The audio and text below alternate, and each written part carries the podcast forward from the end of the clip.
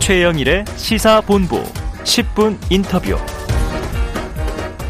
2022년 이민년 새해가 밝았습니다. 대선은 이제 60여일 남았는데요. 대선 후보들의 메시지와 언론의 모습은 어때야 할까요?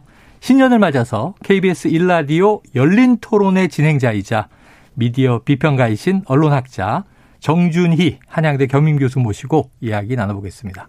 정 교수님 어서 오세요. 예, 안녕하십니까. 영광입니다. 아이, 별 말씀요. 제가 유튜브에서 저도 정 교수님 프로를 많이 보는데 이게 실시간 댓글을 보면 갓준희.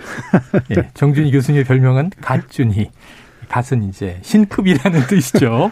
그렇게 불리고 계셔서 정말 이 미디어 쪽에서는 늘 존경, 저도 존경하는 분입니다. 아유, 그러면.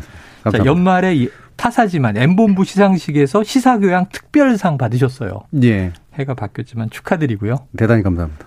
좀 비결을 알려주세요. 아. 시사본부는 어떻게 하면 상을 탈수 있을까요? 이게 사실 제가 좀 약간 쑥스러운 게 네. 원래 명칭이 연예 대상이에요. 네, 대상 연예 대상 안에서 안에서 이제 시사교양 쪽이 이제 들어가 있는 네네. 건데 어 저는 사실 이게 이쪽은 격려하는 의미에서 준 상인 것 아. 같아요.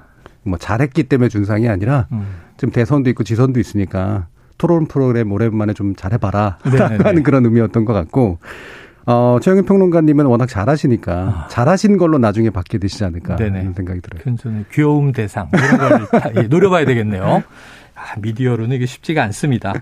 혹시 뭐 저희 이 시사본부 프로그램 비평을 좀 해주신다면요. 음 이게 뭐 끌려 나와서 비평하는 게 언제나 제일 쑥스러운 일이긴 한데요. 어 제가 예전부터도 시사본부는 자체는 많이 들었어요. 낮에 이제 움직일 때부터 많이 맞아요. 들으니까. 3년 됐죠. 어 그래서 예전보다 더 잘하신다 그러면 예전이 좀 되게 좀 죄송스럽고. 맞습니다. 어 요번은 예전보다 못하신다 그러면 지금이 죄송스럽긴 아, 그렇죠. 한데 어 기본적으로 시사본부가 가지고 있는 독특함이 있는 것 같아요. 네. 낮 품으로서의 갖는 독특함이 음. 있는데.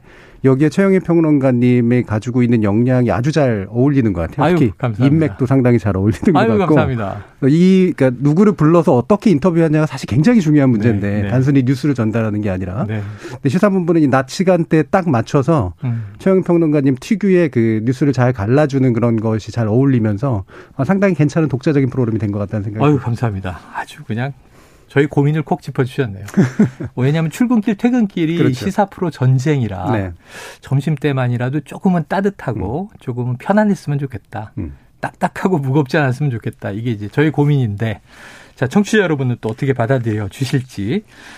어, 이 본론으로 들어가 보면 이제 대선 뭐 2개월여 음. 사실상 약 2개월하고 그렇죠. 며칠 남았는데요.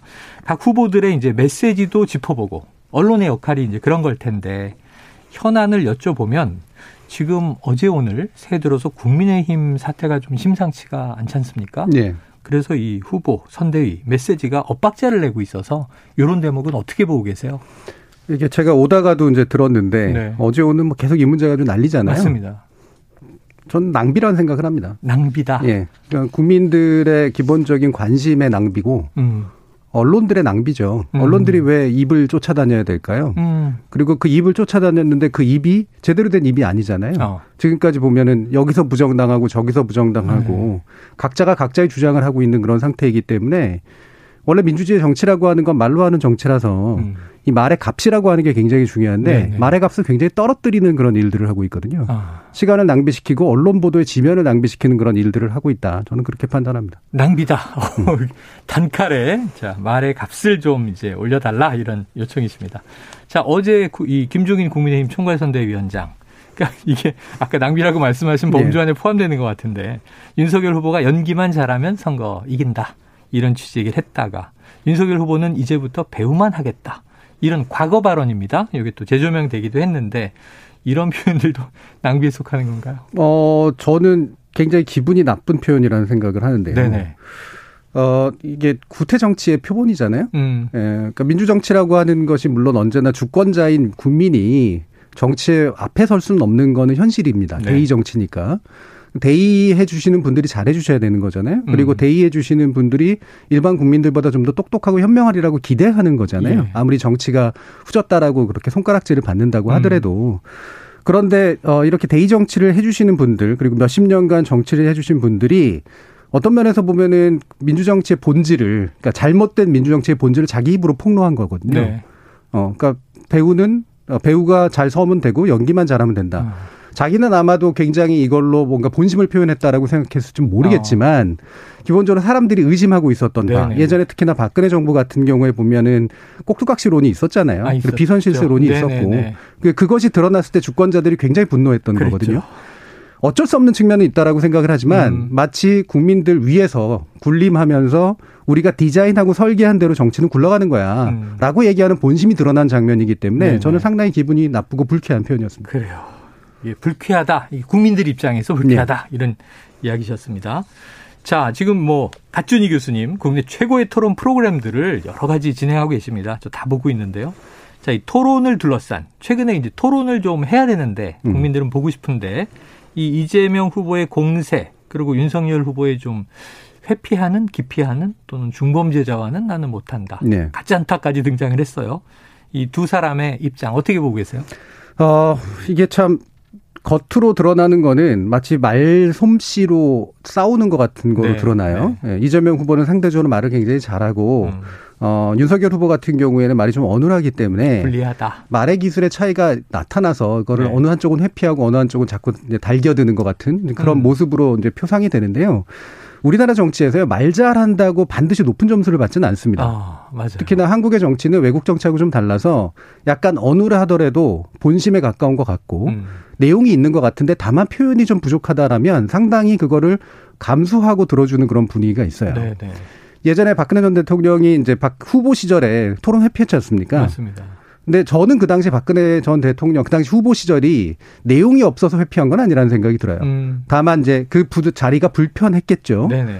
어, 물론 나중에 보니까 내용도 없더라라고 하는 것이 드러났긴 네. 했습니다만 지금의 윤석열 후보하고 비교해 봤을 때 저는 준비된 내용은 더 많았었다라는 생각이 네네. 들거든요. 그리고 그, 그 내공이 없지 않았었어요. 지금은 말기술만의 문제가 아니라 음. 준비된 내용이 없기 때문에 생기는 문제입니다. 그리고 이것을 마치 말을 잘하는 사람과 말을 잘 못하는 사람 사이에 어떤 톰과 제리에 쫓고 쫓기는 그런 게임으로 잘못 프레임하지 네, 말고 네. 준비된 걸 가지고 나와라라고 하는 방식이 돼야 된 것 같고요. 음. 그런 의미에서 토론은 필수적이거든요. 필수다. 예. 아, 정 교수님 이게 속 시원합니다. 2012년 토론 생각해 보면요. 1차, 2차 토론은 이 소수 정당 이정희 후보가 말은 제일 잘했다 평가를 네. 받았는데 통설로 보면 확인된 만 없지만 오히려 표를 뺏겼다 이런 또 평가를 했단 말이죠. 그렇죠. 말 잘한다고 늘 이기는 게 아니다. 진실성, 진정성 이런 것도 국민들이 다 보겠죠.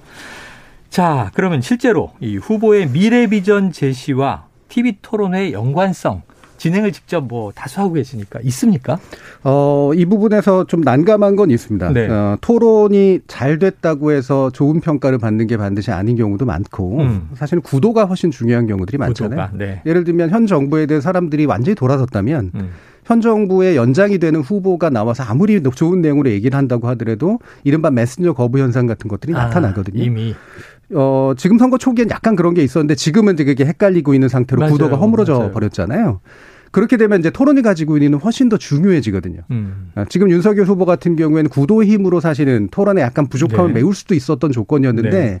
시기를 놓침으로써 어. 자신을 뒷받침하던 구도가 허물어져 버렸습니다. 어.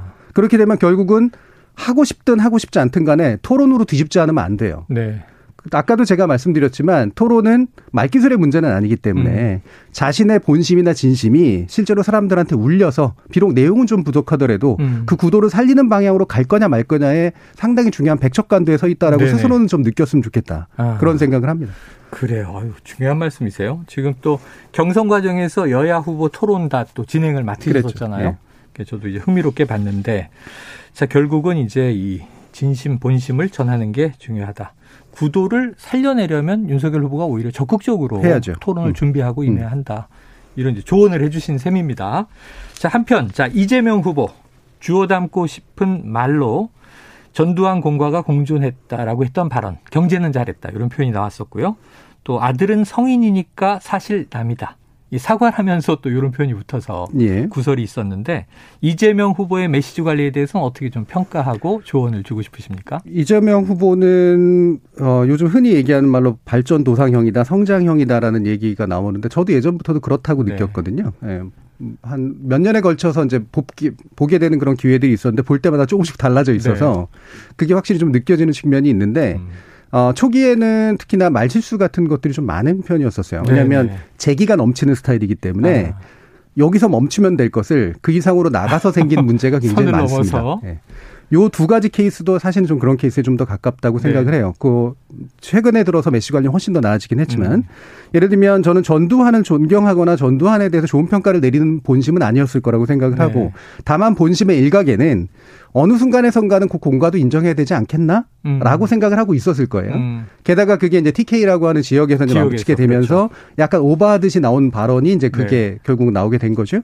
그다음에 아들은 성인이니까 사실은 남이다. 이거는 전 본심에 가까울 거라고 생각을 네, 합니다. 네. 이거는 별개의 가구의 문제고 음. 남이라는 게 뭐 완전히 가족이 아니라기보다는 네. 그걸 일일이 다 책임질 문제가 아니다. 음. 배우자의 문제는 다르다라는 얘기를 하고 싶었겠죠. 네. 이 두 개의 본심 가운데 음. 저는 어 둘 중에 이제 하나는 오버해서 좀 나온 것에 좀 가까운 그런 거고 음. 다른 하나는 좀 메시지를 약간만 비틀었으면 괜찮았을 만한 아. 발언이었다라는 생각이 네. 들어요. 네. 첫 번째 이제 전두환 관련된 부분은 그게 비록 본심이었다고 하더라도 그 본심에 대해서 오버하지 않고 사실은 그거는 필요할 때 네. 적절한 선에서 했어야 되는데 못했던 측면이 있었고 음. 두 번째 부분은 저는 사실 그 본심에 가깝고 필요한 말이기도 했는데 그 메시지를 정확하게 전달하지 못했다는 네. 판단을 합니다. 조금 다듬었으면 어땠을까 음. 또는 오버하지 않았으면 어땠을까 이건 사실은 뭐 이재명 후보뿐 아니라 또 비슷한 실언 논란이 계속 있는 그렇죠. 윤석열 네. 후보에게도 네. 그대로 적용이 되는 것 같습니다. 혹시 자 미디어 전문가로서 대선 후보들에게 앞으로 기대하는 메시지 좀 어떤 메시지 기대하세요? 네. 그러니까 저 요즘에 이제 많이 느끼는 게요. 대통령이라고 하는 제도를 선택하고 있는 우리나라에서는 대통령이라는 개인이 가지고 있는 덕성이나 인성이나 능력이라고 하는 게 음. 생각보다 굉장히 중요하구나라는 판단을 많이 네, 합니다. 네. 저는 기본적으로 구조주의자이기 때문에 음. 한 인간이 세상을 결정하지 않는다라고 보는 네, 입장이긴 네, 네. 한데요. 하지만 그 인간이 결정하는 경우들이 있어요. 음. 특히나 제도가 그것을 허용하는 경우에는 네. 분명히 그 힘이 굉장히 큽니다. 음.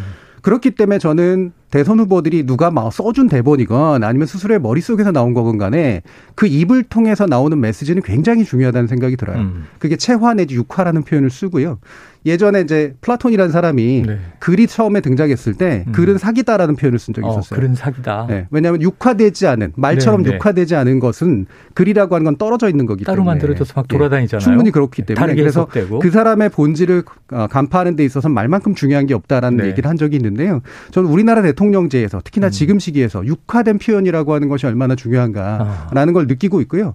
그게 뭐 아주 잘 갖춰진 기술적으로 좋은 말이건 그렇지 않은 간에 그 사람을 볼 수 있는 그 말들을 몇 가지라도 좀 들어왔으면 좋겠다 이런 생각을 합니다. 네. 자, 그 사람의 정체성을 확인할 수 있는 육화된 말을 듣고 싶다.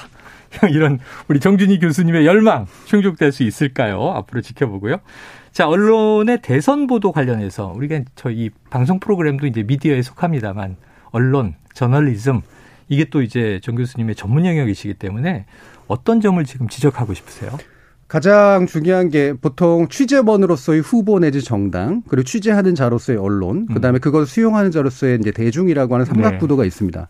그럼 현재 언론들은 뭐라고 얘기하냐면 아무리 네가티브 하지 말자 그다음에 부정적인 얘기부터 해서 뭐 지저분한 얘기하지 말자 이렇게 음. 얘기는 하지만 현실은 대중들은 그런 거에 훨씬 더 많은 클릭들을 하고 굉장히 네. 관심을 갖는다 이렇게 얘기를 해요. 대장동 얘기하면 많이 뜨고 본부장 얘기하면 많이 뜬다 이렇게 얘기합니다. 물론 중요한 검증의 내용이긴 하죠. 근데 그것밖에 없었다라는 게 되게 중요한 문제거든요. 음.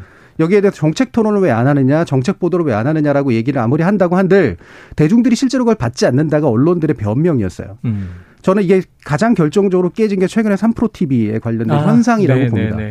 사람들은 실망하고 비호감 대선이라고 얘기했고 그다음에 둘 다 마음에 들지 않는다 뭐다 이렇게 얘기했지만 그 구도가 상당 부분 언론이 만든 것이고 음. 사람들은 그 안에서도 뭔가 듣고 싶었던 것들이 있었던 거예요. 네. 구체적인 영역에서 듣고 싶었고 구체적인 부분에서 말이 나온 거는 귀를 기울이고 있었다는 거죠. 음. 즉 기성 언론의 관습이 대중들에게 마치 핑계를 대면서 음. 어쩔 수 없었다라고 얘기하는 것들을 결정적으로 깨뜨린 현상이었다라고 보고요. 네.